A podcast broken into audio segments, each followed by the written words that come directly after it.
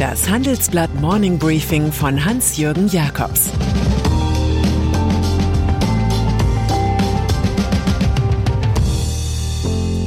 Guten Morgen allerseits. Heute ist Dienstag, der 4. Mai, und das sind heute unsere Themen. Ehe aus für Bill und Melinda Gates. Hoffen auf Turbinen im Meer. Warren Buffett ist nicht unersetzlich. Bill Gates. Vor gar nicht allzu langer Zeit ließen sich Amazon-Gründer Jeff Bezos und seine Frau Mackenzie Scott scheiden. Sie bekam ein großes Aktienpaket, wurde 36 Milliarden Dollar Vermögende, heiratete einen Chemielehrer und begann, philanthropische Projekte zu finanzieren. Jetzt kommt die nächste Ehetrennung im digitalen Kapitalismus und zwar bei einem Paar, das über die gemeinsame intensive Stiftungsarbeit eng aneinander gekettet ist, Bill und Melinda Gates. Nach 27 Jahren wollen sie getrennte Wege gehen, in Stiftungssachen aber weiterhin eng kooperieren. Der gemeinsame Tweet klingt leicht resigniert. Nach reiflicher Überlegung und viel Arbeit an unserer Beziehung haben wir beschlossen, unsere Ehe zu beenden. Der 65-jährige Gates gehört mit mehr als 100 Milliarden Dollar Vermögen zu den reichsten der Welt. Auf die finanziellen Modalitäten dieser Scheidung darf man gespannt sein. Oscar Wilde übrigens fand einmal, die Ehe sei ein Versuch, zu zweit wenigstens halb so glücklich zu werden, wie man allein gewesen ist. Aber das ist übertrieben. Windkraft. Groß ist das Bild, das die deutsche Politik von der Energiewende gemalt hat. Der Erfolg ist jedoch ungewiss. Sicher ist nur, wenn es mit dem anspruchsvollen Projekt, für das wir in vielen Ländern bewundert werden, wirklich etwas werden soll, muss die Offshore-Windindustrie mit ihren Turbinen im Meer ran. Die Internationale Energieagentur rechnet uns vor, dass Windkraft auf See in 20 Jahren zur wichtigsten Stromquelle werde. Bis 2040 könnten die Investitionen hier global ein Volumen von 1,3 Billionen Dollar erreicht haben. Noch macht Offshore weniger als fünf Prozent der insgesamt installierten Windkraftleistung von 743 Gigawatt aus, aber das ändert sich gerade. Der Markt wird jetzt sehr schnell wachsen, glaubt Henrik Andersen, Chef von Vestas in Dänemark, dem weltweit zweitgrößten Windkraftkonzern. Im Einzelnen sagt der 53-Jährige im Handelsblatt-Interview über die Zukunft der Energieversorgung, es wird alles geben, Wind, Solar, Wasserstoff. Offshore wird aber definitiv eine der wichtigsten Energieformen sein, weil sie am beständigsten und am meisten Strom für die Produktion von grünem Wasserstoff liefern kann. Henkel Carsten Knobel von Henkel gehört zu den CEOs, die immer auch Verkäufertypen sind. In seinem Büro liegt stets ein kleines Lager an Seifen und Reinigern zu Demonstrationszwecken wie bei Handlungsreisenden. Im Handelsblattgespräch grenzt sich der Manager angesichts des aktuellen Tempos im Markt keck von seinen Vorgängern ab, zu denen auch der heute bei Adidas agierende Kaspar Rohrstedt gehört. Angesichts der beschriebenen Veränderungen haben wir nicht immer ausreichend in Innovationen investiert, bekennt Knobel. Früher brauchten wir doppelt so lange. Der Henkelmann vergisst zu erwähnen, dass er als Finanzchef die Hand auf der Kasse hatte.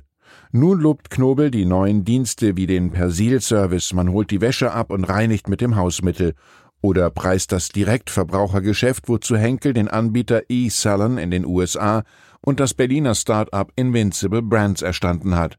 Wir ändern uns in den Zeiten, die sich mit uns ändern. CO2. Keine Angst vor hohen Tieren und Zahlen. Ein CO2-Preis von 100 Euro statt bisher 25 Euro hält Patrick Greichen, Direktor des Thinktanks Agora Energiewende, für wünschenswert. Als erstes plädiert er dafür, dass der CO2-Preis in den Sektoren Verkehr und Gebäude jeweils zum nächsten Jahreswechsel um 15 Euro steigt. Wir brauchen einen höheren CO2-Preis als marktwirtschaftliches Steuerungsinstrument, sagt auch CDU-Kanzlerkandidat Armin Laschet meinen Kollegen.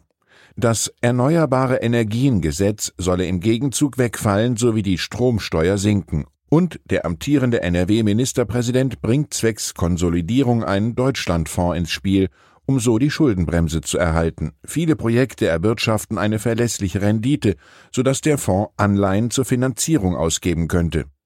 Die Klientel dürfte freiwillige Zahlungen in einen solchen Fonds irgendwelchen Zwangsüberweisungen in die Staatskasse vorziehen. Warren Buffett wenn man 90 Jahre alt ist und eine der bedeutendsten Finanzfirmen der Welt aufgebaut hat, ist die Verkündigung einer Nachfolgeregelung nicht gerade eine Sensation. Es kann einem ja schließlich immer mal ein Ziegel auf den Kopf fallen. Bei Warren Buffett aber, dem Zauberer aus Omaha mit seiner kapitalistischen Woodstock-Sause namens Berkshire Hathaway, liegen die Dinge anders. Ein Rücktritt wirkt irgendwie zu profan für den Mann, der seit Jahrzehnten Value Investing propagiert. Und doch steht jetzt mit dem 59-jährigen Vice Chairman Greg Abel tatsächlich Buffetts Nachfolger fest, vom Senior selbst bestätigt. Der aus kleinen Verhältnissen im kanadischen Edmonton stammende Finanzspezialist arbeitet seit mehr als zwei Dekaden in Buffetts Wonderland. Er dient auch als Aufsichtsrat bei Kraft Heinz. Als Dealmaker wird der Aufsteiger bei Berkshire Hathaway außerordentlich geschätzt. Showbusiness. Mit weiter ausgebeulter Kleidung hat es die jetzt 19-jährige US-Sängerin Billie Eilish zu viel Prestige in der Generation Z gebracht. Endlich eine, die nicht als Sexsymbol daherkommt und die sagt, ich möchte nicht, dass die Welt alles über mich weiß. Doch There is no business like show business. Man wechselt die Rollen wie die Lieder und nun möchte Jungstar Billy doch lieber so sein wie früher Madonna und wirft die Sackkleidung in die Altkleidersammlung. In der britischen Vogue zeigt sich Eilish in Corsage und Lack und eine neue Mitteilung bietet sie auch dar. Macht mich nicht zu einem Vorbild, nur weil ich euch anmache. Auf Instagram gab es für den Kostümwechsel rekordverdächtige 10 Millionen Likes. CSU. Und dann ist da noch die bayerische Landtagspräsidentin und oberbayerische CSU-Chefin Ilse Aigner, die einen wohlbekannten Satz sagt, mein Platz ist in Bayern. Ja, man kennt diese Redewendung von ihrem Parteichef und fast Kanzlerkandidat Markus Söder, der nun im CSU-Vorstand die einzig ihm verbliebene Rivalin als CSU-Spitzenkandidatin für die Bundestagswahl nach Berlin wegscharmieren wollte. Sie habe eine bundesweite Strahlkraft, fiedelte er fröhlich. Eigner sei, nach ihm natürlich, das beste Zugpferd im Stall.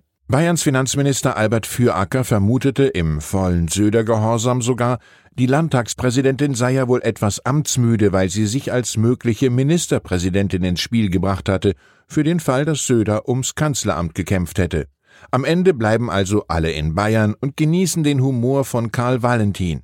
Jedes Ding hat drei Seiten, eine positive, eine negative und eine komische. Ich wünsche Ihnen einen fröhlichen Tag. Es grüßt Sie herzlich Ihr Hans-Jürgen Jakobs. Das war das Handelsblatt Morning Briefing von Hans-Jürgen Jakobs, gesprochen von Peter Hofmann. Ich bin Dr. Robin John, Allgemeinarzt in Schönebeck. Das ist 15 Kilometer von Magdeburg entfernt und trotzdem zu weit, um hier Nachwuchs zu finden. Immer mehr Praxen im Salzlandkreis bleiben unbesetzt und Patienten haben lange Wege und noch längere Wartezeiten. Das muss sich ändern. Die besondere Nähe der niedergelassenen Haus- und Fachärzte ist in Gefahr. Was die Gesundheitspolitik jetzt dringend ändern muss, erfahren Sie auf rettetdiepraxen.de.